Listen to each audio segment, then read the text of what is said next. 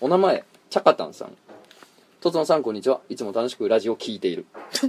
年収1億3000万円の僕が怪談祈談に投稿するよえこの間年収1億3000万円の僕が新人グラビアアイドルとニュー911彼ら S カブリオレでドライブしていたんだもう最高にハイな気分だったさ時間は夜10時だったかな結構山の方を走ってて隣ではその新人グラドルの子が道案内してくれてたんだけどこれ3本目を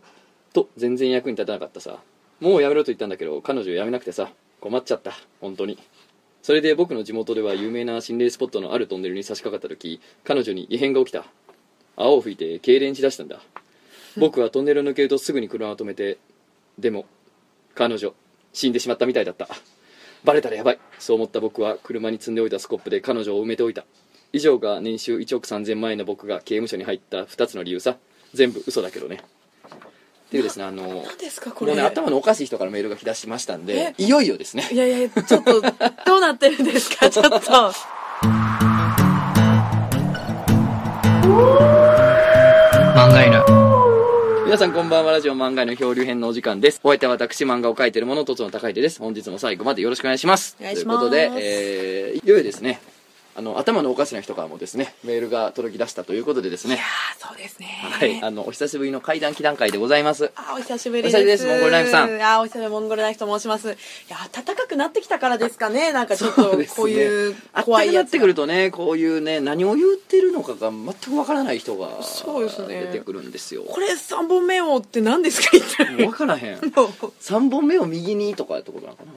ちょっとどういうことなんでしょうまあね一つもわからないやつが来ましたんでねあのーまあお薬の時間に多分なんか外出てたとかではい飲はいめはいなはいかったんでしょうねあそうですなねんかあのーチャカタンさんはねちゃんとねお薬飲んでください時間通りにそうですいやーごめんなさいお久しぶりでねラジオでいやはーお久しぶりですね、いやうん普通に会ったり飲んだりしてるんまであすけどね、飲んだりはするんですけれどもねラジオでもねゴルナイマダかゴルナイマダかなんていうやつもね来ておりますよいやいや今日はもう本当に笑い袋として座ってます んで懐かしい なんとかのシーンやんそれな誰ですって わからないです本当あに、えーお名前中原リルカさんこれはモンゴルナイフさんに質問なのですがあまり一般には知られてないコアな北海道グルメってありますかということですけど えコアな北海道グルメですか、うんコアなもんなんかないですけどあのー私は激麺っていうラーメンが激麺カップ麺ですねワンタン麺なんですけど激ってどの激ですかいやもう激しいっあていう激しい麺の激麺ちょっと紫色のやつなんですけどえこれ北海道東北地方でもちょっと一部売ってるっぽいんですけど、あのあんまり知られてないからなんで す全けど然初めて聞いや美い味しいカップ麺なんですよた名前が激麺やろはい激しい麺で紫色やろ、今んとこ全然美味しそうなイメージが来ないけどね、いやいやワンタン麺なんですよ、うんうんうんワンタン麺なんですけどちょっとさっぱり系のうんうんうん塩と醤油のなんか親戚みたいな 味で間ぐらいのうまいですねそれはうーんあとなんだろうな普通にかぼちゃ団子とか美味しかいでぼすけちゃどぼち団子まあまあなんとなくかぼちゃを芋団子かそぼちゃの団子なんていうのグーってしたやつゃ団子ガーってやってなんかあの潰して、うんあれ入れて片栗粉入れて片栗粉入れて、はいあー丸くしたやつあそうですねなんか片栗粉入れてなんか片栗粉になんか作るみたいなの多いんですよへえなんか豆豆にうん豆の煮物に片栗粉入れてえ焼くとかもうなんやいやこれ蹂躙してんな豆をお豆なんか向こうで有名ななんなんだったかななんかちょっと茶色くて大きい豆あるんですけど、それの豆のなんか煮物に片栗粉を入れてジョワーってパンケーキみたいにして焼くんですけどうーんへーうちのばあ様とかがよくへえ地元の祭りとかで焼いて出すんです何よかけて食うのいやそのままです豆甘いんですよああそうなんやへーあじゃあちょっとお菓子感があそうですふわふわして美味しいですねへーさすがまあ北海道なんかはな大麻もね自生してるしねそうでですねああもうあれは本当野焼きでみんなやだまやばいやばいって燃やしますよ焼いた ら煙出ては埋めへんね こっちではねなんか埋めたりするらしいんですよあ埋めるんであすのもねう焼くと煙で、はいはいはいあのいい感じになってもらうよ地域一体がダウナーになってもらうから いやもう広すぎてそんなことも起きないですよあそうやわなあんな広いとこで焼いたらね空気で希釈されてえそうですよそうですね確かに全確然でかすに、ねでもなんか隣町とかで一斉にそのなんか自生してるやつをまあ借り,、すっごい借りに来た人とかがいてちょっと問題になったりとかはいハンターがいてもうみんな通報しまくって知らない人がうん自生してる大麻を買っていってるんですけど買ってっていうかあのお金の方じゃなくて借り狩りねいちご狩りとかの方そうそうねそうそうもういちご狩りや春やからねいちご狩りやなんやなみんたいかな感じで夏に生い茂ってきたなみたいな感じタイとマか狩りや言うて、えーほのぼのですな本当に風流ですよなるほど、はいということで、まあ、あの怪談期談会なんですけれどもなんせですねお便りがパンパンに溜まってましいて、やいや文庫本一冊ぐらいありますよ本当に凄まじい量があるんでいくつか読んでいけたらなと思うんですけどね、はいはいよろしくお願いしますレッツゴーしましょうはい、では早速いきましょうお名前、来世はゴリラがいいさんはい何があったら来世ゴリラがよくなんだろうねいよっぽど今世がお辛いんでしょそうう でねすよねかなんかもしくはうんこを投げたいという気持ちがずっと子供の時からあってでもあー人間がやったらほらおかしい人扱いされるから、はいはいはでいもゴリラに生まれたらね普通やから今やっていいんですよ何それ好きなことやって生やきってやいきったまこしょとあうるやつのセリフやんうんこを触ると結構笑っちゃいます え怖っ何もう階段始まってんのうんこはびっくりします触るとなんかぬくもりと思っなんてで触ったいやあの私あの何回か前のラジオで野ぐそしてた話してるじゃなはいいですかはいしてますよで出なくなっちゃって困って自分で自分の糞なんかででもしなあーいなるしほど戻れもしないニッチもタッチもじゃなくて掴んだことあるんですよなるほどなるほどその時なんかあぬくもりがすごい、まあそうやろねそれまでね36度7度のとこから出てきてるわけやからねちょっと小さいひよこみたいなのを育てたことがあるんですよそれと同じぐらいぬくもりなるほどなるほどハムスターとかはいはいああいそううそうのとそう同じようなあれを掴んだ時と同じような感じがしますちょっと違うのは湿ってるっ久々てことで登場でこんな話掘る じゃあ、えーお名前ゴリラが来世はゴリラがいいさん、えートトンさんモンゴルナイフさんこんにちはこんいにちはつも漫画の楽しく拝聴しております特に怪談会が大好きですおうえー6回目の会談会でモンゴルナイフさんが話していた電話の話を聞いて思い出した話があるので送らせていただきますわああのーパワーのねパワーで条例したやつですね、怖い電話がねかかってきてぶっ壊しちゃったんですハよンマねーとハンマーとしたやつですよねで犬小屋にブワーって貼り付けた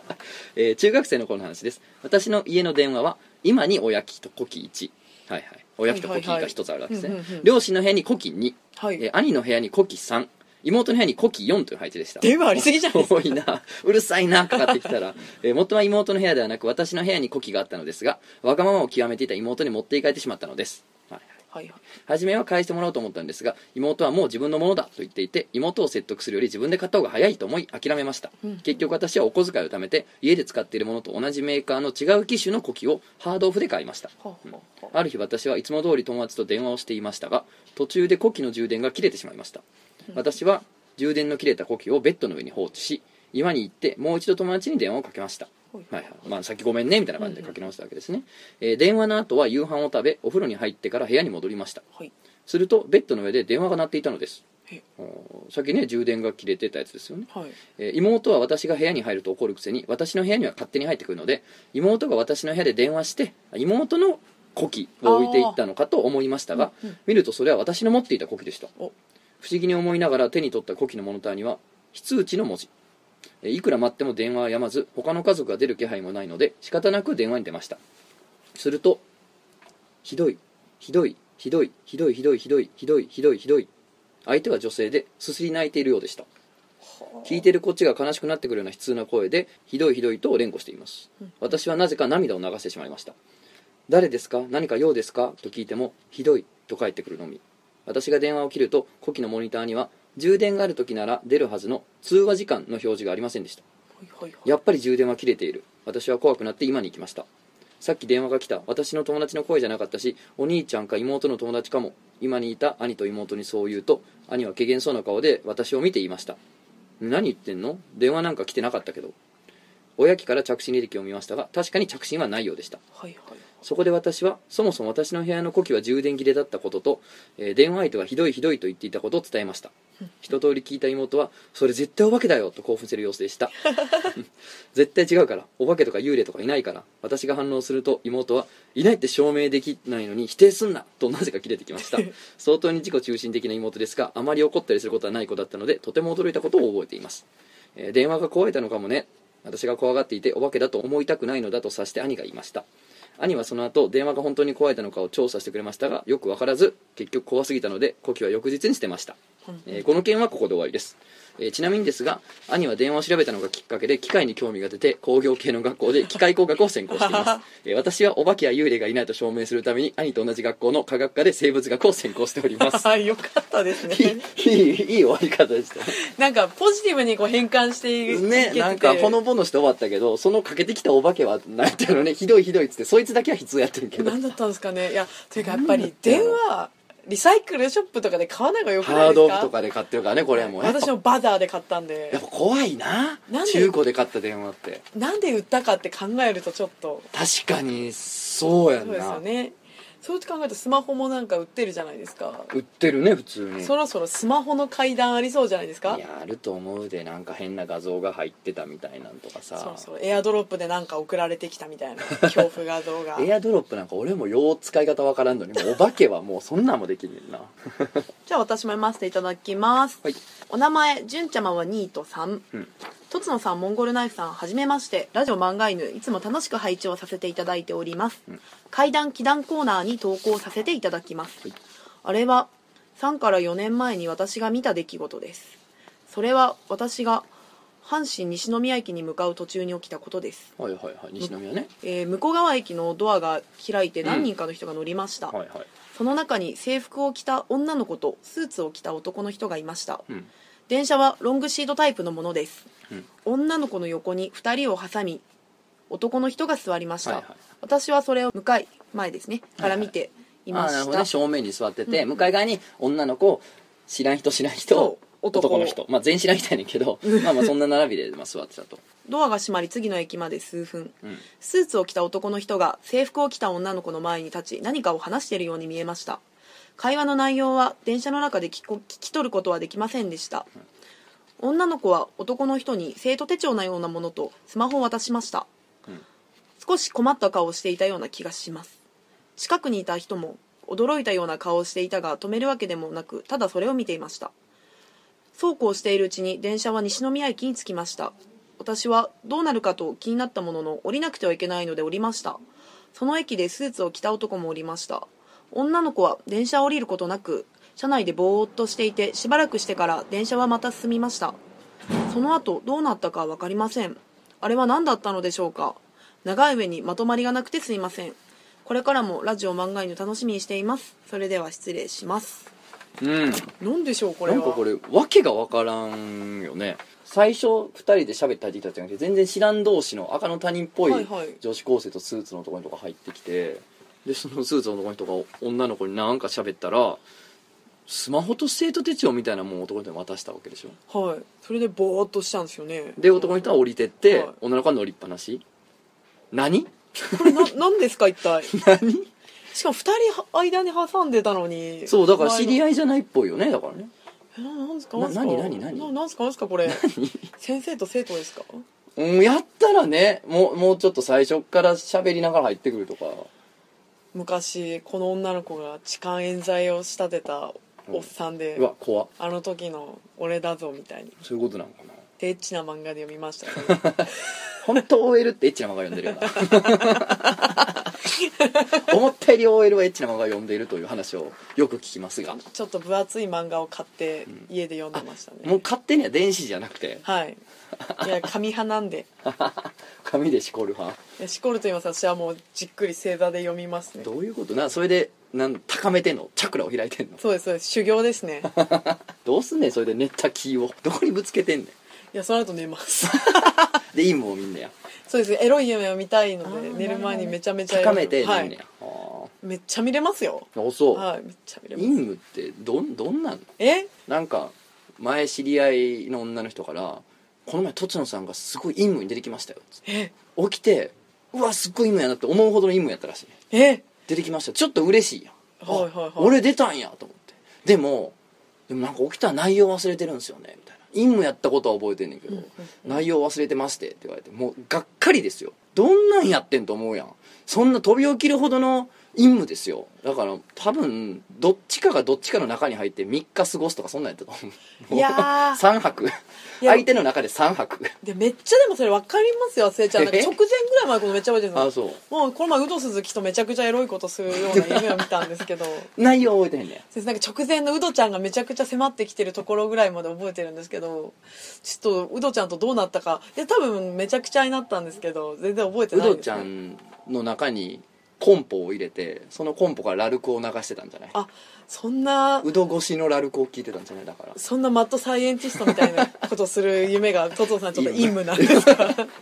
あそれ言われたちょちょっとそれもどっちかの入って3日過ごすっていう夢やったんちゃうっつったらそんなんを義務だと思ってるんですかってちょっと惹かれたよねいやいやちょっとあの陰部の方向性違うんですけどでも多様性の ある違いますまともに言ったら恥ずかしいからちょっとふざけただけですちょっと多様性のある社会を目指してるのでちょっと全然あり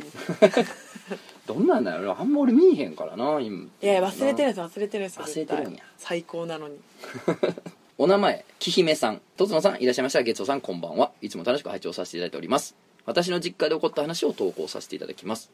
私の実家は地獄のようなど田舎にあ る築100年は経とうかというボロボロの農村家屋ですえー無駄に広い前提があったり前庭っすね前提があったり、はいはいえートイレが外にあったり都会育ちの方からすれば映画でしか見たことのないような家だと思います玄関を出て少しまっすぐ行けばトイレがありその右手の方には無駄に広い前提があります田舎らしくと言いますかそこには大した明かりなどなく我が家の敷地ながらどこまで続いているのかわからないほどの闇でしたほいほい私は23歳の頃夜中トイレに一人で行くのが怖くて母についてきてもらっていましたほいほいまあまあ怖いよねだってうんトイレ、家の外にあるわけでしょはいでしかも真っ暗なんでしょ外、まあ、いやいそやれいや怖いよね無理その度にその真っ暗な前提の方を見てはあそこに誰かおるでと言っていたらしいのですえー、えーえー母は度がつくほどの現実主義者なので所詮ガキの言うことと気にも留めていませんでしたしかし私があまりにも同じことを何度も言うので少しは気味は悪かったようですほいそれから1年ほどすると私が誰かおるなどということもなくなりました母は私が盲言を言わなくなったことに安心してたらしいですちょうどその頃前提に農作業用のビニールハウスを建てることになりました、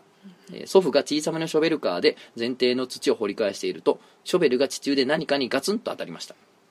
石でも埋まっていたのかと周りから土を削り掘り起こしてみるとお墓が出てきましたほいほいその墓はどうやら男女の双子を供養したもので亡くなった年齢を確認すると23歳くらい、えーちょうど私が何かおると言っていた年の頃と同じくらいでした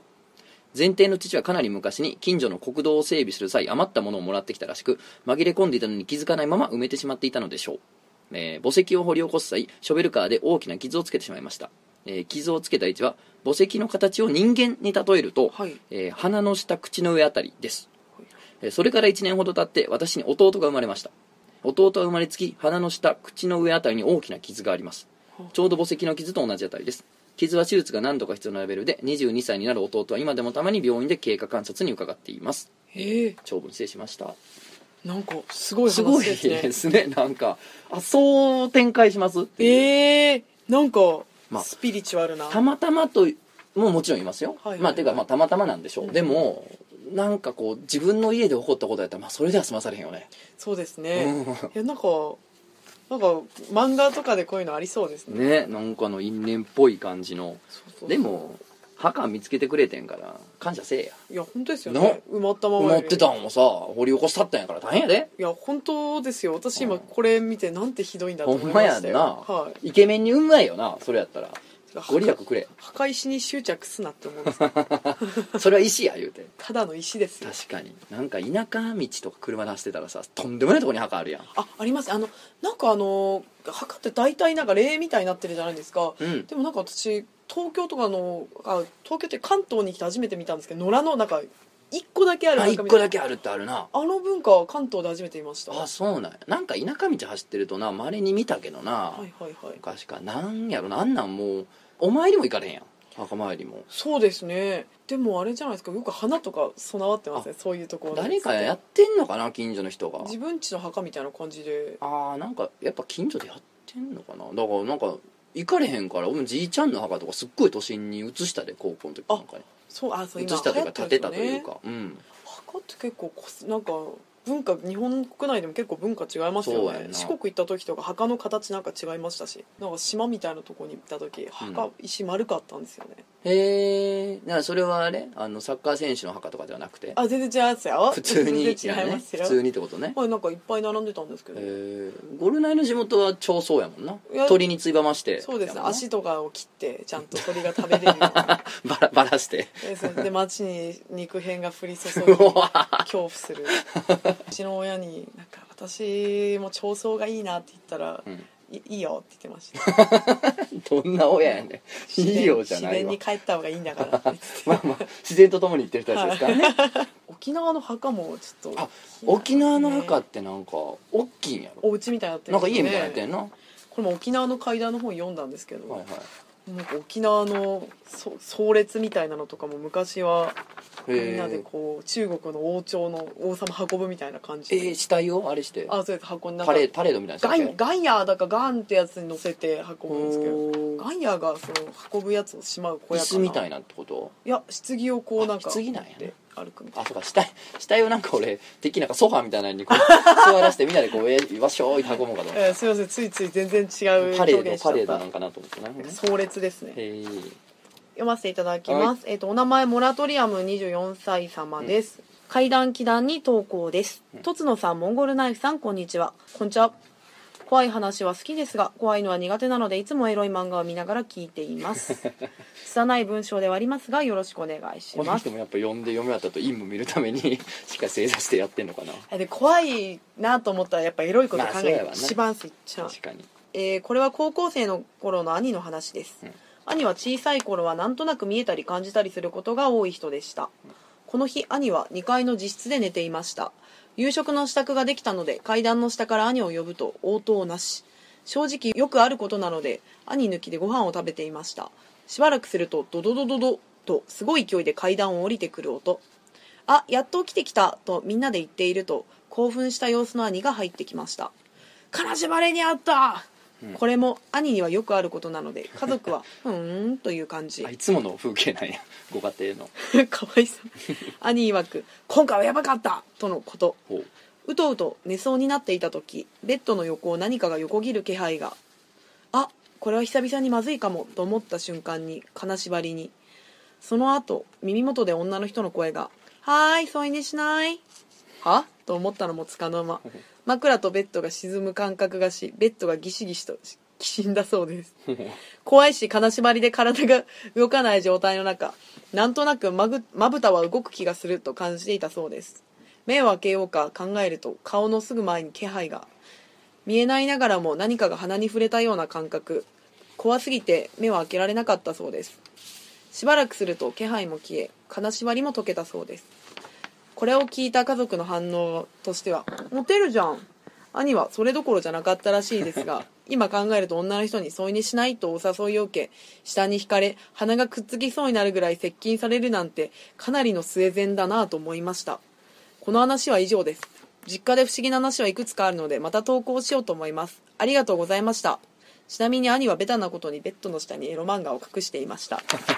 荒らしてやるな陰夢じゃんこれ陰夢ですねはーい添い寝しないってアメリカ人の女が来たな死んだ後もこんぐらい積極的にすごいな行くのいいですねこれだって自分の体で車洗ってくれるタイプの女やろこのテンションは、そうであすねのスポンジ代わりになんかあの倖田來未の「バタフライ」の PV みたいなな そうエロい PV みたいな女ドがエロいやつがやってきたみたいなちょっとした旅行の思い出の話してもいいですちょっとして旅行の思い出の話をかはいしてくださいこの前ちょっと海外に韓国に行ったんですけどあいいですね夜友達とちょっと夜飯食うかって言って外に出たんですけど、うん夜9時ぐらいですねなんか自分たちが泊ますホテルの周辺は結構あの印刷工場とかがいっぱいあるような感じの場所だ ったんですけどこうななんか繁華街というよりかは工業地帯っぽい感じってことですかいやそうですねでも繁華街も近いんですよ、はいはいあのなんか韓国の面白いなと思ったのが降りる駅によって完全に照明だけ売ってる街とかもうへえ完全に椅子だけ売ってる街へとーかなるほどなんかブロックごとにすっごい分かれて面て白いねもう専門店みたいな感じで固まっててうんうんうんうん面白くて、で私たちがちょうど泊まってたのがそのまあ椅子と照明と印刷のうんちょうどなんか街のなんか間ぐらいのところにほうほうほうほう泊まってたんですけどなん何日間かいたんですけど、うん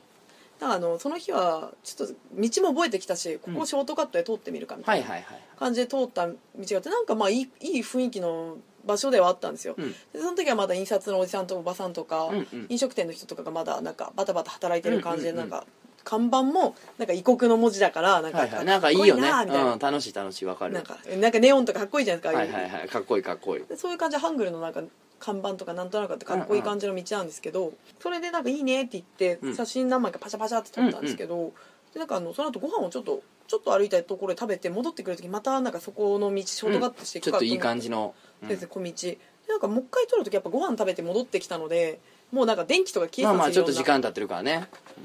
でなんかその直前までなかったなんかあのなんかゴミとかがいっぱい置いてあったんですけはど、いはいはいはいなんかそこのなんか次の日捨てるのかなと思ってうんなんかゴミいっぱい出てんなと思いながら歩いてたんですけど、うんで通過した時にゴミの中になんかこう姿見みたいな鏡置いてあってはいはいはなんかうーんと思って見たらなんかおおっさんおっさんみたいな人シューってなんか横になんかエスカレーターのなんか歩く歩道みたいなシューみいたいな感じであーあの空港とかにあるようなやつ、あれ乗ってたら確かに人間って平行移動するやんでなんか、うんなんかこうやって鏡見たらちょうど後ろおじさんがスッて平行移動ええー、と思ってなんか笑っちゃったんですけど、うんおっさんいんのかなと思って振り返ったんですけどなんかう後ろに工場あったんで工場の中見て真っ暗で誰もいなくて。えーみたいな思ってたら友達が「ねえ写真撮ろうよ写真、ねえ、いい感じじゃない?」って何回も言ってくるんですよ、うんうんさっきも撮ったからいいじゃん」うんみたいな「えいいじゃんいいじゃん撮ろうよ」ってずっと言ってくるんですよ、その鏡のとこで「うんうんねえ撮ろう撮ろう」ってずっと言ってきて、いやいいよと取らんかったんじゃん結局で私なんか2人で撮ろうよみたいないやなんか今なんか見間違いかもしれまなあい確かに、うん、でもなんかその場でそのおっさんがいたとかいうのもまああまあ言う言ったらこうはなるよね逆にそうですそうだそういうのって、でも友達もしなんか必要以上に言ってくるさなんかはいはい、ここで取ろうここで取ろうって取うんいやいいよとここで撮ろうがもう結構続いちゃってなんかこう怖くてなんかなんその謎のやり取りえなんでなんでそんなに撮りたいんだろうと思って怖くなっちゃってでもなんか「いやいやごめんちょっとなんか治安がもう暗いから治安が悪そうだかはらい」とかって適当に別に治安悪くないですけど、でホテル戻ったんですけどなんかなんか怖かったなと思ってなんか、うんそしたらなんかずっと何日間泊まってたんですけど、うんなんかあの何にも別になかったんですちょっとボロめのホテルではあったんですが、何もなかったんですけど、うんうんまあそれはねなんかその日最終日の夜だったんですけど、うんなんかま窓がなんか夜コンコンって外からしておーえな何も関係ないと思うけど怖いなと思ってまたコんンコンみたいな。うんうんでよなんかって別に何があるとかじゃないんですけどいやおっかないなと思って、うんで友達も先に寝てたんですけど、はいで私も寝たんですよでこの旅行中何回か私いびきかいたらしくて、まあまあまあまあそれはな分かんないもんね自分じゃねで友達何回かしてもらったんですよいやなんかいびきかいてるよみた いなうんそうなんやあこうこうやってなんかこう顔ポンポンってやって、はいはいでいびきかいてるよって教えてもらったりとかして起きたんですよ、まあ、おうよっぽどうるさかったんでしょうねなるほどまあ起こすぐらいやからな、はい多分地下鉄通ってんのかな思ったよな多都営分大江戸線みたいなゴトンゴトンゴトンゴトン言うてるなっていう、でこうなんか顔をこうやって触って起こしてくれる感じだったのうんで、、うーんと思ってあ寝あてた友達やと思ったんやで夜こう寝てたら、うんなんか手のひらで顔押されてるようなえうんえー、と思ってたら「いびきあごめんいびきかいてた?」みたいに言ったら「手避けてくんねえな」と思ってうんうんうんこれ友達かなと思ったけどでもなんかその日やったちょちょっとしたうん出来事まあまあが、まあまあ確スかッとに思い出してなんかスライドしたおっさん見てるからでね窓もなんかコンコンいってたなみたい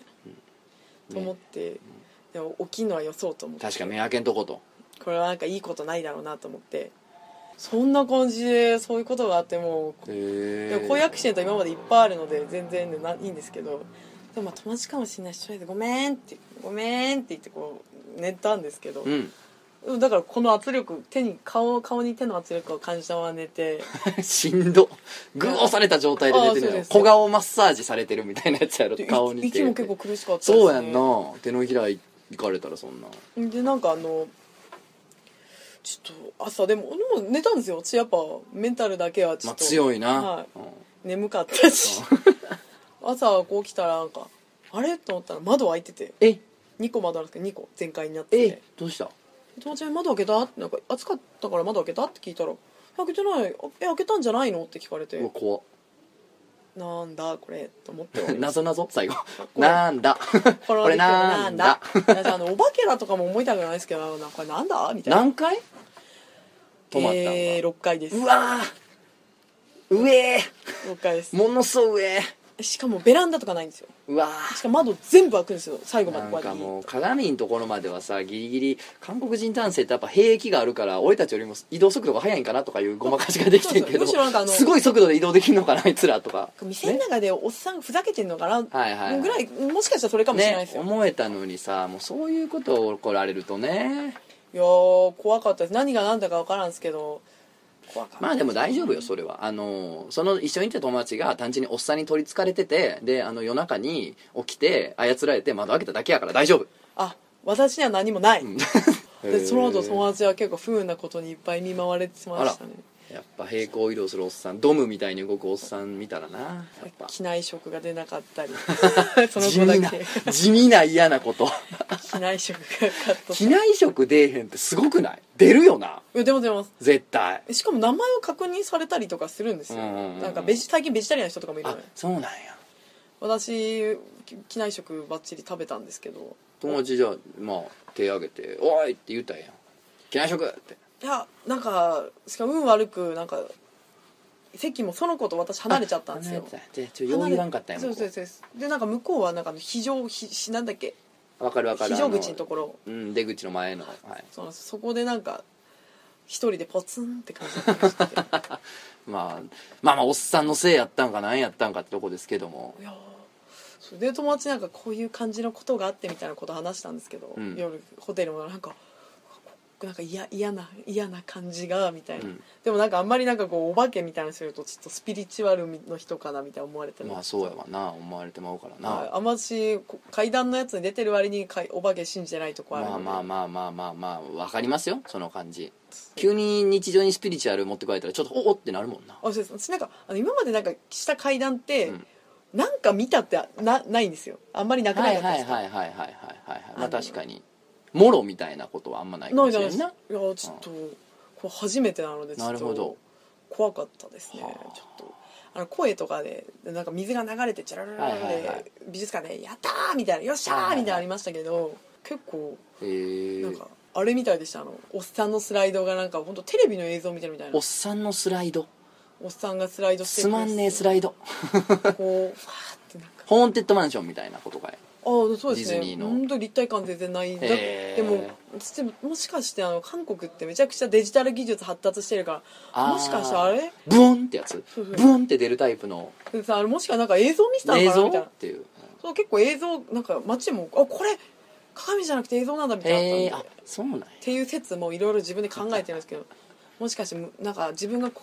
暑苦しくて窓開けたかとかいやーでもお化けってことにした方が面白いからいやーお化けはそうしようぜ嫌だなこの前さし渋谷で、はいあの井の頭線からはいあの地上に降りるエスカレーターにちょっと長いエスカレーターありまするじねゃないでマークシティすかそうマークシティからそうマークシティのエス入り口のエスカレーター、はいあれさ降りてたらさ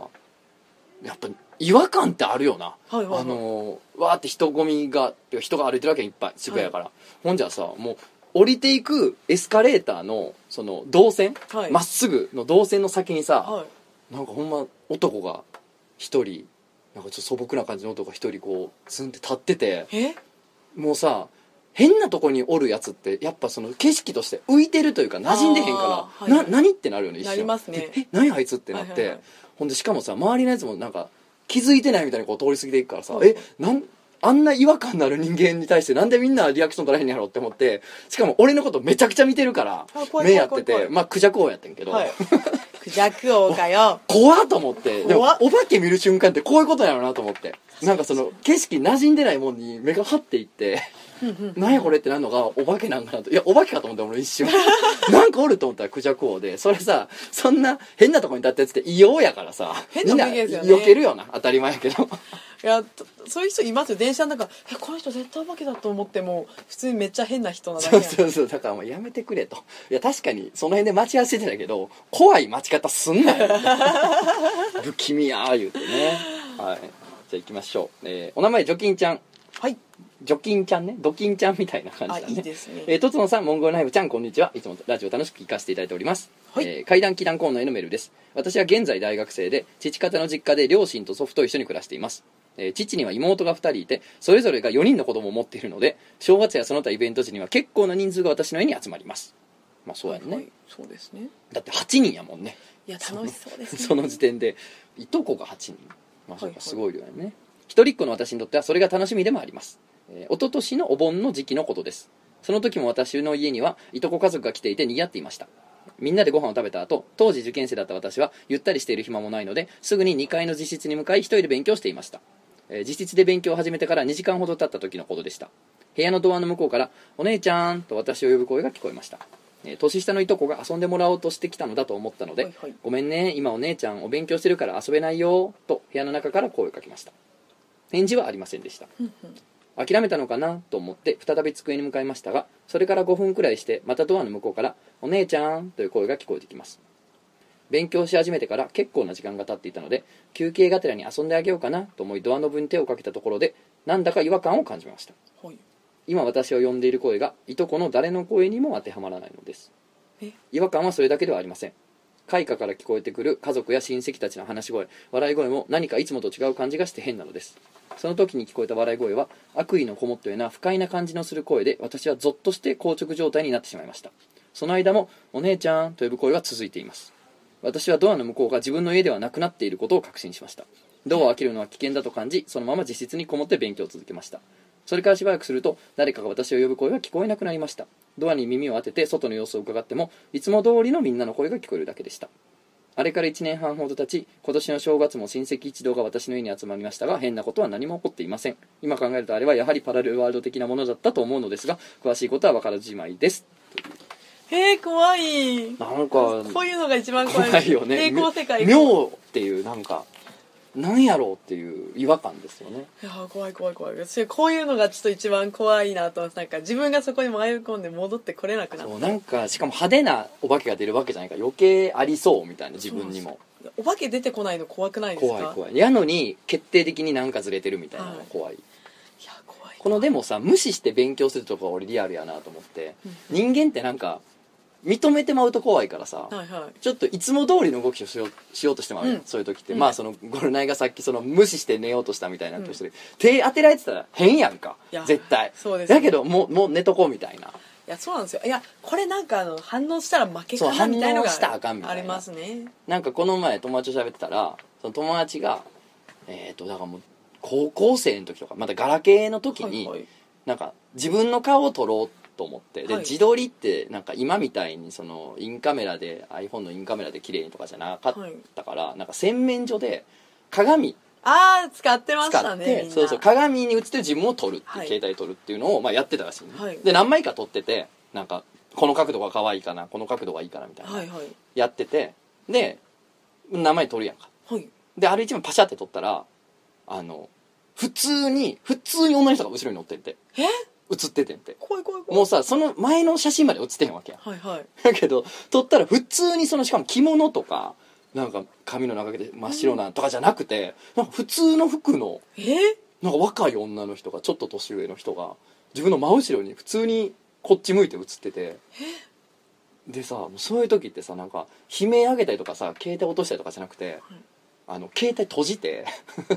普通に、うんあの保存せえへんまず、はいまはあい保存せえへんもうそう閉ですねじてで、あの後ろ振り向かいにカニ歩きで、はいはいはいススーって移動してなんかしかも何何気に平静を装いながら 普段私カニ歩きですけどみたいな、はいはふーんってカニ歩きでささーってその洗面台の前から移動して玄関まで行ってドアパンと開けてあの鍵も閉めずに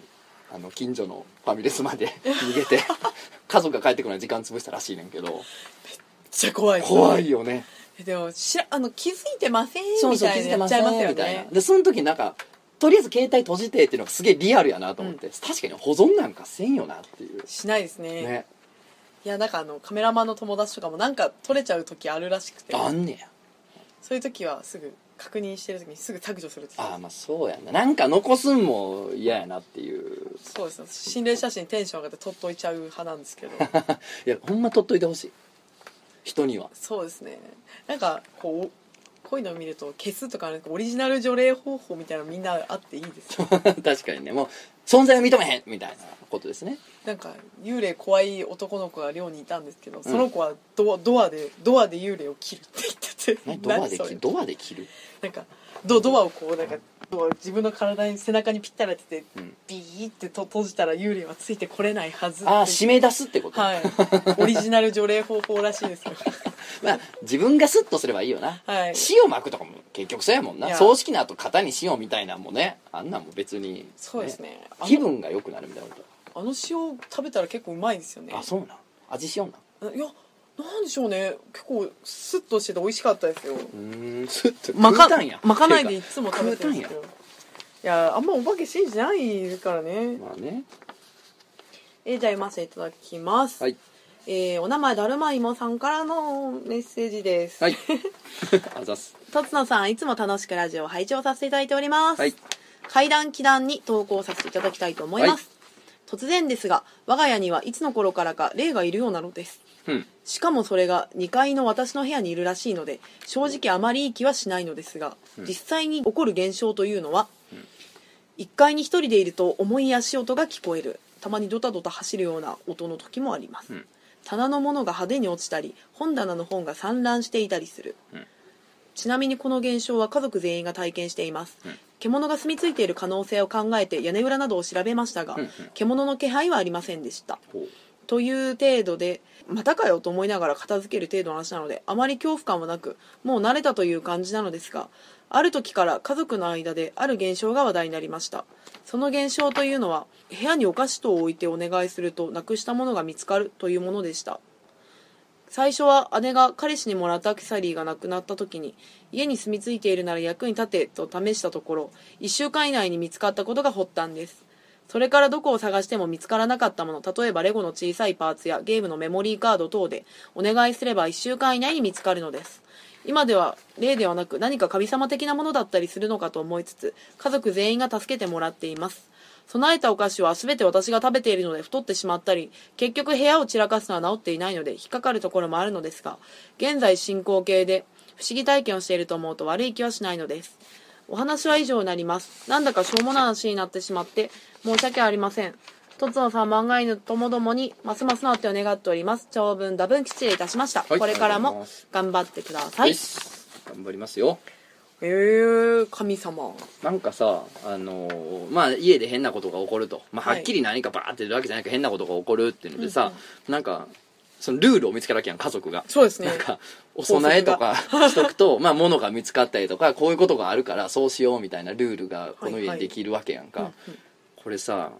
この家の人とさ付き合いだしたりとかしてさ、まあ、ご実家行くこともあるやん、はいおもろいやろなな 何そのルールってなるやなんろかな笑っちゃいますよねき っとえいいねうちはこうするんやでみたいな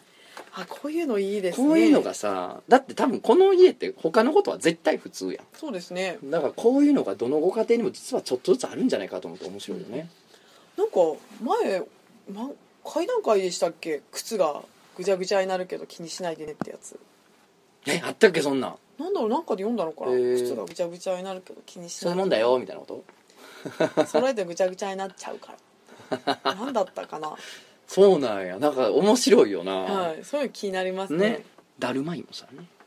いい話でしたねいい話ですねはい、えーお名前バルカンのりさんえーとぞんさんはじめましていつも通勤中に車で拝聴し笑わせていただいております、 えー、階段祈談コーナーへの投稿なんですが私の兄はいわゆる見える人らしいのですが、はい身内がそんなこと言っても信じられずスルーしていましたはい、うん、まあまあ何言うとんねんということねそうですねんしかしある日それを信じざるを得ない出来事があったのです私が職場で仕事をしている時に使っている機械の土台の隙間からはい、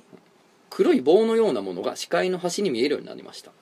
その棒は視界の中央に入れようとすると見えなくなってしまうのですが、はい視界の端にある状態でよく見るとはいはいなんか真ん中では見えへんねんけど、はいちょっとずれた端ではよう見えてると、はいはいうんでその状態で確認するとそれは女性の足であることが分かりましたはあ黒のレギンス過去タイツはいはいにローファーを履いていましたうんうんローファーのデザインまでしっかりと記憶していますそれらはその日から毎日見えるようになりましたほうほそのことを母に冗談めいて相談したところ母は真剣な顔になり私の兄が母にだけ以前話していたことを教えてくれましたうはいはいそれは私に女の人の霊がついているということでしたえ私のことを元彼だと思ってついているとのこと この後のことはさらに信じがたいことなんですがついていた女の人は生き量だったらしくえ兄がその霊に一括し追い払ってくれたそうです確かにそれ以降女の人の足を見ることはなくなったのですが同じタイミングで私が転職してしまったためその職場にいた霊なのか本当に私についていた霊なのか分からずじまいですこの他にも姉に関するエピソードはまだあるのですが長くなってしまったのでいつかまたお話できたらと思いますとはあ生き量、えーじゃあ高次元存在にアクセス出したた出た出た出た出た 兄がじゃあなんかそれ言ってからさ高次元存在にアクセスしてどうのこうのってお便りもたまに来んねやんか怖い何かの扉を開いているあ高次元存在を知ってる人がいるんですね何かの扉をみんな開いとるないやちょっと生きりはちょっと面白いからあのー遭遇してみたい生ですきけ量はど面白いって 生き量おもちゃにすないやいやあのだって高次元存在にアクセスしてみたいじゃないです かうんまあしてみたいしてみたい直接その生き量とあんまり会話できないらしいじゃないですかそのあそうなんやな、はい、き前話してた人によると、あの高次元存在にアクセスして生き量のことを聞くっていう、なるほどなるほどだから中継中継線あのそなうんでかがあすそうんですそねうんなですあのー取り継いでくれる人がおんねんなそうですあのなんか交換台みたいなとこ交換台があるなお名前水太りメイドさんからのお便 り水です太りしてんねや走り込んでくださいいやーサウナ行ってください、ははいい、はじめまして北海道にてメイド喫茶のメイドをやっています水太りメイドと申します、いへえつもラジオ楽しく拝聴させていただいていますあざっす今回は怪談祈談のコーナーにお便りさせていただきたいと思います私はもともと大阪に住んでいたのですが幼い頃に両親が離婚して母方の実家のある北海道に戻ってきましたそれから私たち家族は祖父母の家で暮らすようになり幼い私は農家である祖父によく面倒を見てもらっていました祖父は妹には甘いのですが私には厳しくよく喧嘩をすることもあったけれど学校からたくさんもらってきたひまわりの種を一緒に育ててくれて私のひまわり畑を作ってくれたことうーんいい話天気図の見方を教えてくれたこと幼稚園のお見送りを毎日してしてくれたこと感謝しても感謝しきれませんそんな祖父母の家からは小学校2年生の時に引っ越しをしました歩いて20分くらいの場所に越したので全然遠くはないのですが成長するにつれて祖父母の家にあまり行かなくなってしまいました祖父は私が中学生の頃に末期がんになり中学2年生の時には亡くなってしまいました祖父が亡くなって半年ほど経った頃授業中に眠りしているとある夢を見ましたその夢は祖父母の家の和室の真ん中に祖父が座っている夢で私をじっと見つめているのです私が「なしたの?」と聞いても全く何も言わずに見つめているのみだんだんイライラした私は「何なの?」と強めの口調で聞くと祖父が厳しい声で怖い顔をしながら「部屋汚いぞ片付けろ!」と言われましたそこでパッと目が覚めて私の頭はハテナでいっぱいでした当時の私の部屋はお部屋中のお部屋汚い部屋ですね、はいはいおはいはい目も当てられないくらい汚い部屋でした祖父は一度も家を見に来たことがないので亡くなって初めて入った孫娘の部屋が目も当てられないくらい汚くて驚いたのでしょ うその日は部活を休養でと言って休み一日中部屋を片付けました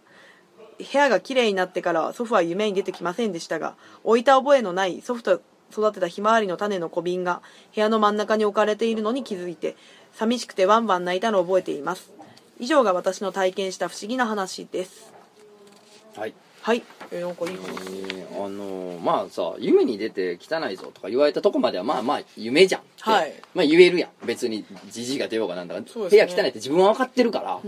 夢やんとも思えんねんけどやっぱ最後のねその小瓶がっていうのがねそうですうねん、これがぐっとこのお話を不思議にしたというか、うんへーっていうねいいですねいい話あとやっぱこれを読んでもらったのはさあの「なしたん」みたいなあーの方言が俺は多分うまく発音できへんからあなしたのってあそうそう「なしたの」これ地元の言葉でそうすそうね どうしたのってことだよね、はいうん、だからそうそれ俺多分うまく発音できないからさすがネイティブやなって思っ てスムーズ確かに北海道ネイティブなのでそうそうそうそうそう俺ちょっと変な発音になってまうなと思って「なしたの」ってなしたのってああなるほどいいですねほ方言はいいですねというオチに落ちてしまいましたいいで すね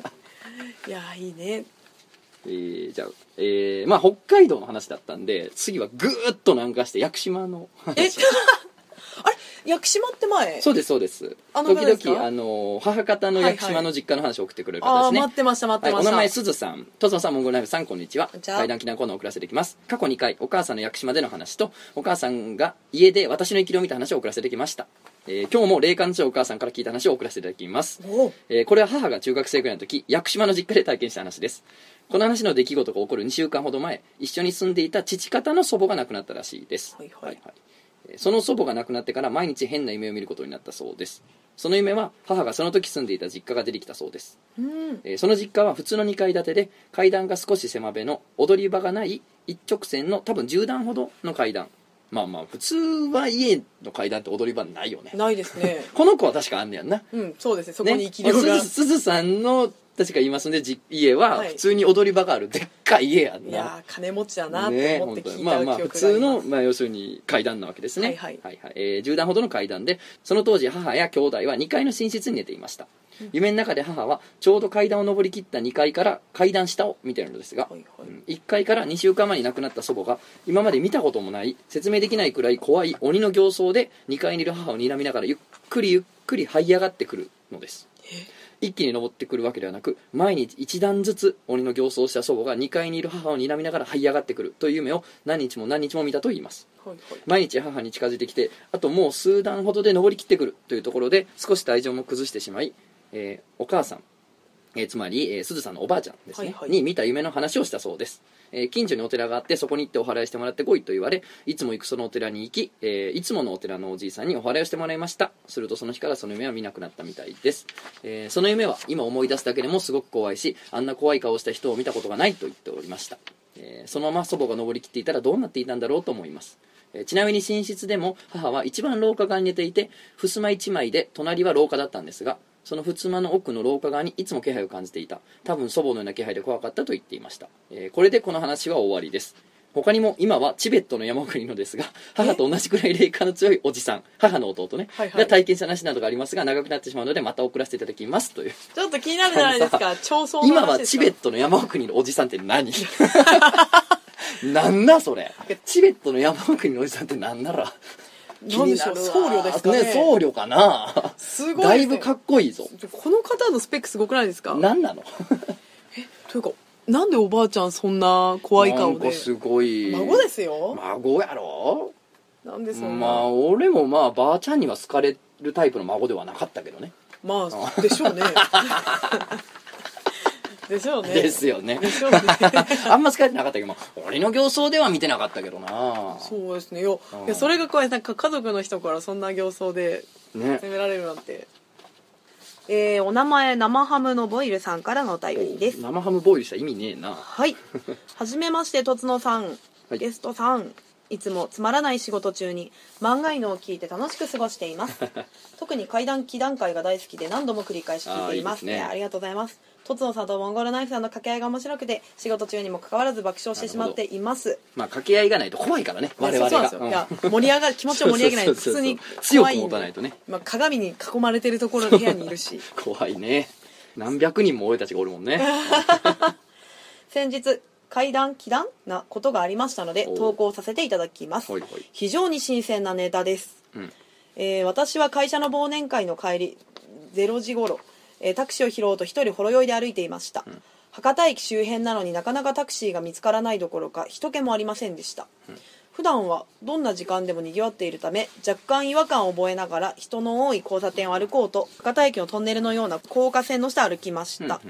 えーするとひたひたと忍び足のような音が聞こえました、はいすぐに振り返りましたが誰もおらず自分の足音が反響したのかなとその時は思いました高架線の下をくぐり抜けやっとタクシーを拾うことができましたそしてタクシーに乗ると運転手さんが「忘年会ですか?」と元気よく私に聞きました「そうです」と答えると「まだ12月始まったばっかりですからプライベートでもまだまだ忘年会あるでしょう」と運転手さん私は、えー私服通勤の会社に勤めているため私服だったのでどうして会社の忘年会とすぐに分かったのだろうと思いました、えー私の風貌はよくいるゆるふわ量産系男受け狙い女子です無言でいると運転手さんが一緒にいた男性は会社の方ですかと言ったのです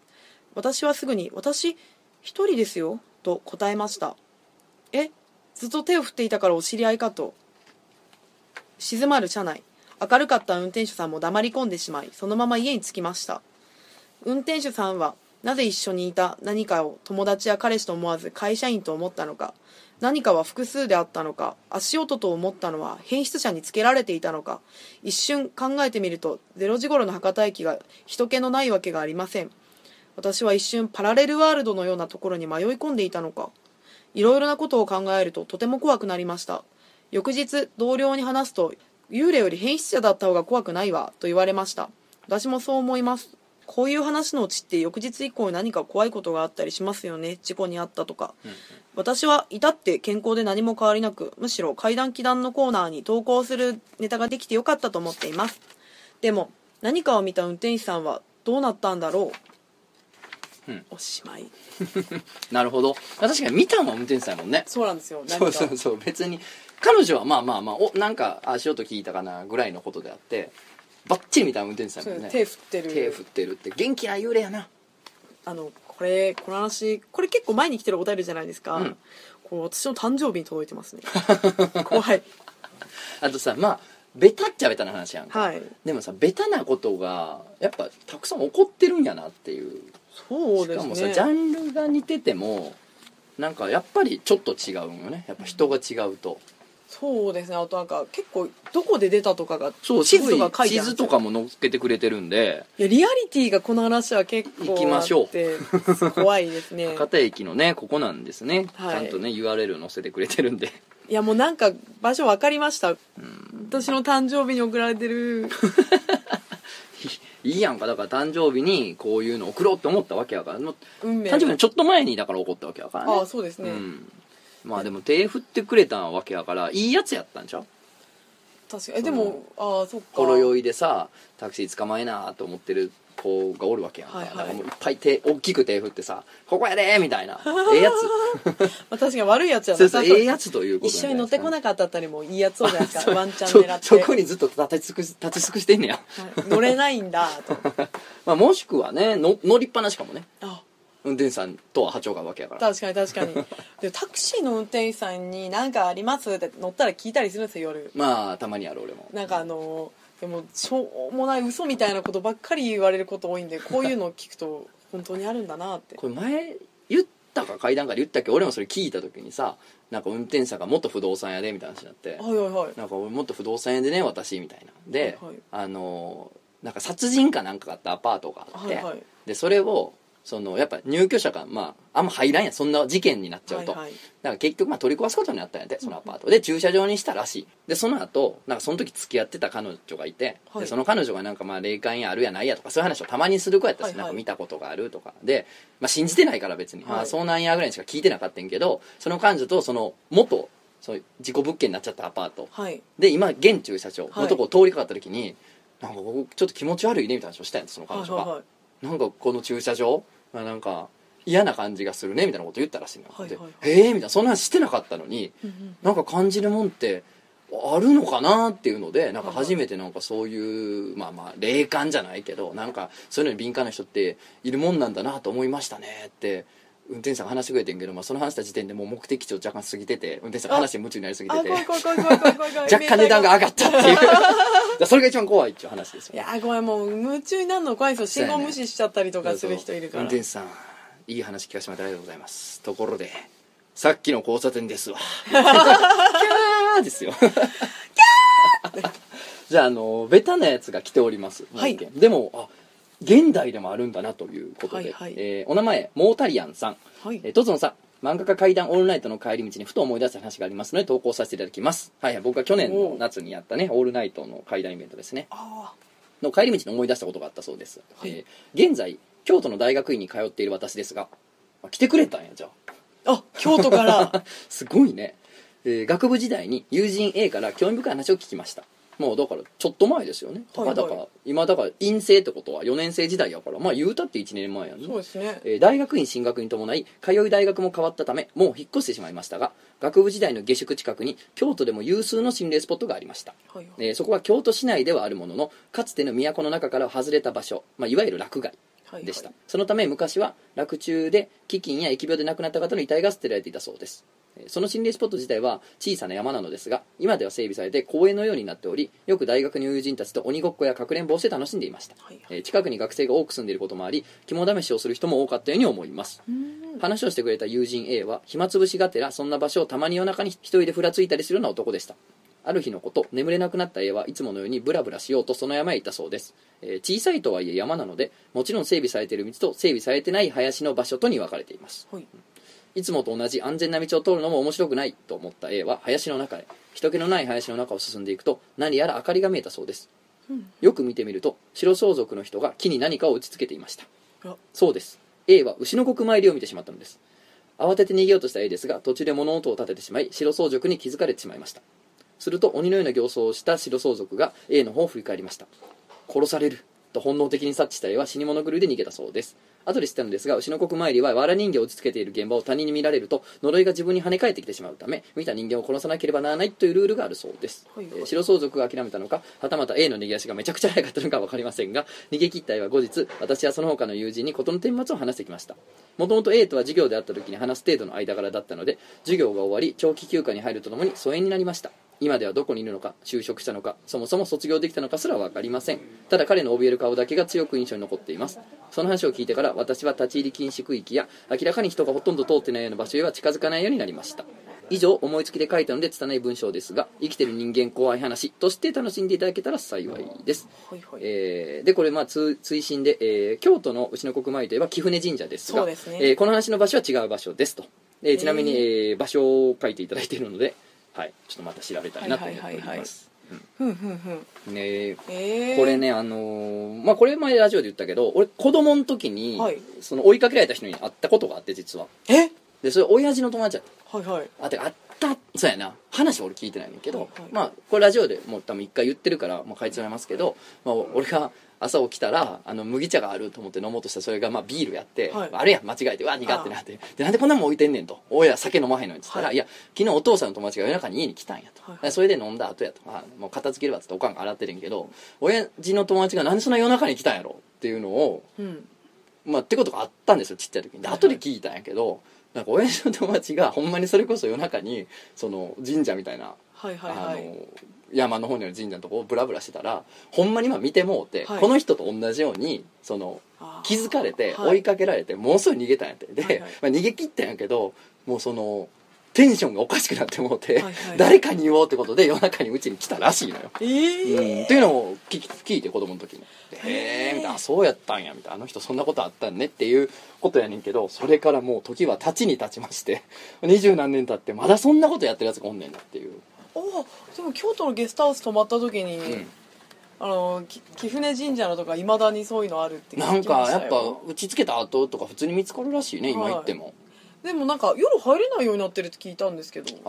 ああまあ貴船はそうなんかもねでも貴船神社あのけん近辺か観光に行った時いや全然これ山の方から入れるじゃねえかってまあ入ろうと思ったらまあ入れるよなそんな柵で全部囲むわけじゃないしそうなですね神社って開放的じゃないですか、うん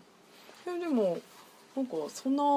あんな遠くまで行ってやるの大変ですね終電とかで行く んですかそうじゃあやっぱリュックに詰めてあ山があるかなと思ったらもう白装束ガン入れてさわら人形と相手の紙とわからんけどなんかもっとポップにできないですかねなんかアプリでなアプリでア呪プえリでないなですんかかタねップしたらクイバンバー刺さるみたいななんかそういうの作ったらいいんじゃないですか ね開発したらこう誰も見られて殺ひどいやろなやり返さないみたいな炎上するやろなそうですねでもあの2ちゃん今は5ちゃんかはいあのスレッドでさもう呪い殺したいぐらい憎い人間の実名を書くスレッドってあってさ今でもあんのかな怖い昔あってえーなんか学生の時にさもし毎日自分の名前あったらどうしようと思ってすっげえ怖いもの見たさで見たことがあるえーありましたえなないなんかなかったなかったさすがにいや怖い怖い怖い怖いでもちょっと気にならんもし書かれたらどうするいや書かモれンゴルナイフってえーでも書かれてたら全然思い当たることないけどなんか恨まれてるんだなってなんうか、ーんだから今でもそのスレッドあるか分からんけどね怖いものさで見たらどうですかね皆さんいやー自分の名前あそうるですねかもしれませんよ検索してみて はいやでも呪い呪いして意味あるんですかうーんまああるんちゃうあの呪われてるって相手が気づくと効果あると思あうあさすがに思うんですけど呪うなんかすごい憎い人とか、いやこの人許せないなって人とかやっぱ生きてたら現れることあるそのあるあるぶっ殺してみたいなやつはあるよなあるんですけど、うんそれになんかこう殺すみたいなこうなんか活動するよりなんか自分はその人よりもっといい生活まあすそるりゃぞそとうやか、んな幸せなんのが一番の復讐やっち言いますかそうらですねね元気になるぞみたいな風にパワーを使った方が楽しいんじゃないかなってまあ思うけどなまあまあどうしても許されへん相手みたいなのが現れた時は確かにドラマで冤罪とかにされたりとかした人とかなあなんかあんのかもしれんよなどうしようもないけど、うん法的にもどうしようもないねんけどなんとかしたいみたいなことがああったあらまあそうですねあんのかなまあ、どうすもう法も何もさばけないやばい状態だったらでもなんか凄まじく手間のかかる呪い方をしてほんま時間とか日にちが絶対かかるなみたいな、はいはいはいあの針をさ20万本打ち込んでるみたいなさ、うんうんうんあもうこれはワンタッチではできへんなみたいな執念を感じる呪い方をした上でそれが相手に気づくとか、まあ、送りつけでもいいけどちらっと見せれたらここまで憎まれてるんやと思ったらさちょっとは影響あるかなと思うよねそうですねで向こうがほらちょっとつまずきましたガム踏みましたとかあの酔っ払ってこけてちょっと怪我しましたみたいなちょっとしたことがあってもさあもしかしてあの呪いのせいではとか向こうが思い出したらあーもうあとはドゾうじゃんもう勝ちですね勝ちやと思うあとはもうさ不幸なことがあるたびに呪いのせいやとか思ってってでそのうちさあ何やっても俺うまくいかへんとうんううんん何やっても失敗が続くだって俺は呪われてるからって言ってさ自暴自棄になったりとか気力がなくなってのはこれ勝ちやからねまあそうですねうんまあじゃあなんかすごいいっぱいやったように見せるの大事ですねそうやんなあ大工業みた いなそう手間のかかった風なやつを作ってあげますよみたいな確かあの隠れてわら人形とか打つよりやっぱちょっとチラ見せがいいんじゃないですかチラ見せねがなやっうん相手がちょちょっと見える位置で打つぱなんか打ったやつ打ったわら人形を写メ撮って SNS とかにインスそうタあげるみとかたいになタグ付けとかして DM で送るみたいなあそそいつの名前タグ付けしてなしてわら人形に売ってますみたいななんかなんか昨晩の分ですって絶対呪うみたいななんかアカウント作ってこの前飲み会で聞いた話怖かったですね怖かったっすねあれはなんかあの大学生の時にバイトしてたお店で、こうなんか昔ってレシートにフルネームがああそうかレレジとか出ちゃうかはいら、はいはいレジで、うん自分が打ったレジのやつが出ちゃうみたいな、それで自分の名前をこうフェイスブックで検索されて、それ連絡が来たんやあなそうですお客さんからお客さんから連絡が来てでなんか友達かと思って承認したら、はなんかあのどうやら違うぞって違うとなってやり取りしていだからもうこれちょっと怖いというかただのその自分のバイト先に時々来てただけのお客さんやとうんうんで自分のことをすごい気に入ってる一方的に気に入ってるだからまあちょっとストーカーっぽいそうことですやんねねになったからまあもうそれは拒否してというか切ってなんかやめちゃったんでしたっけフェイスブックそれでそうそうそうそうそう怖いからやめてでなんかお店になんか電話来るようになったんですそようねそうそうでそれも無視してみたいでなそしたらある時なんかあのそういうのもなくなったぐらいにこう本社からちょっと、そうや本社ねの社員そさんのからバイト先のとこの、まあ、本社というか大元の社員からまあ電話があったよね電話来て確かか大変でしたねってあの付きまとわれてたみたい大変でしたねっていう電話が来てこの後なんかそのヒアリングしてもらって本社の社員の人から「うん大変でしたね」ってそしたらが「そのまるさんあの服とかどこで買ってるんですか?」とか結構雑談っぽくそうそうそうでなもん細かかく聞かれてどんなサークル入ってらっしゃるんですかとかなんかなんかいつもどこで遊んでるんですか、うんとか聞かれてあなんか自分の緊張をほぐそうと思っうんうてんいろいろ聞いてくれてるんだな、優しいなって思ったらしいんですけどでもあまりにも個人情報ついに最後の下着どこで買ってるって聞かうれんたうんうんうんので、えこれはおかしいぞと思ってなんかえこんなこと聞くのってびっくりしてあのえであ本当に社員さんですかって聞いたら、はいはい電話がガチャ切りされたその後で調べたらそんな社員の人いな社くて員がそもそもおらんっていうその社員さん自体いなくてで後で分かったのがそのめっちゃストーカー気質だった男の人は、まあ、お金持ちバイでト金持っててなんか女の子に頼んであのお金払って社員社員を装って電話させて個人情報聞き出しいろいろ聞こうたってとしてたみたいいうなそんな執念深いやつおんないなってでもそれ即やめしたらしいですけどまあバイト人はって怖いですね本当いやに怖いです人間がやっぱ一番怖いですね人形を打ちつけるやつもね夜中にそんな白相続なんて何アマゾンで買うのどこで買うか分からんけどさ売ってわますざわざ Amazon 用意してさ夜中に人形打ちつけるやつも怖いけどさなんかレシートの名前から追いかけてってさほんで拒絶されたらさ知り合いの女金で雇ってさなんかなんていうの関係者のふりさせてさ個人情報を聞き出そうとかさなんかなんやその執念いやー怖いですねいやあの人間の執念すごいですよねやるぞってなった時の、うん俺らもやってかなあかんないややらない ですよやらないですあれよこの話題で急に「やってかなあかんな」言うて「呪ってかなあかんな」じゃなくて呪わないで すよ誰も呪わずなるほどいやーハありがッとうござピーいに腕力で生きていきたいますいでやすね今日たくさん読んだんですけど、はいわ腕力で言ってくんかい腕力で生きていきます パワーかいあのお化けのこといろいろ聞いてやっぱ怖いなと思った時はエロいことあと腕力でやっぱな人が怖いっていうのもやっぱ体鍛えといてバーン威張り立ったらええからそんなもんえはそうです、んもうアッパーで一撃そでうすそようそうもういいんでもらったらええねんそんなもんはもうそういう感じでポジティブにやっていきたいですねそうでまあたくさん読んだんですけどまあ読んでも読んでもまだまだありまいすやんでまだありますね、うんまあまたあのまた階段紙ありますし、はいあの皆さんもこれ聞いててねあそういえばありましたっていうのがあればねあの階段お化けが出ようが出まいがね人が怖いでも何でもいいんでそういう不思議な話とかね、奇妙だなでもね、さっきのあの女子高生がサラリーマンに携帯とえスマホと手帳を持ってとかいう話もさただの奇妙な話やんか不思議でしたねまあああいうのでもねいいんで、うんまあまあぜひぜひお待ちしております、ということでたただよろしくお嘘願いのし殺人事件の話は意味がわからないます何た冒頭の殺人事件ああれなあいれはやあのほんまに様子のおかしい人からの、はいはいあれはだから怪談でも奇談でもなくてあの怪文書です怪文書ですねあの、 はいブラックストーリーズです、怪文ブラックストーリーズはい ということでございますはい、い、はいということであ今日はありがとうございましたやありがとうございました、ねいやまたまた、はい、よろしければね5月25のイベントの方もあイベントがあるんですね漫画犬はの,、い、あの漫画犬とカモミクでイベントあるんですご い組み合わせいやもしかしたら今後ないも 来るかもしれないですねいや遊びに行くかもしれやまってせくるかんもしれません皆さんよろしくお願いしますぜひぜひです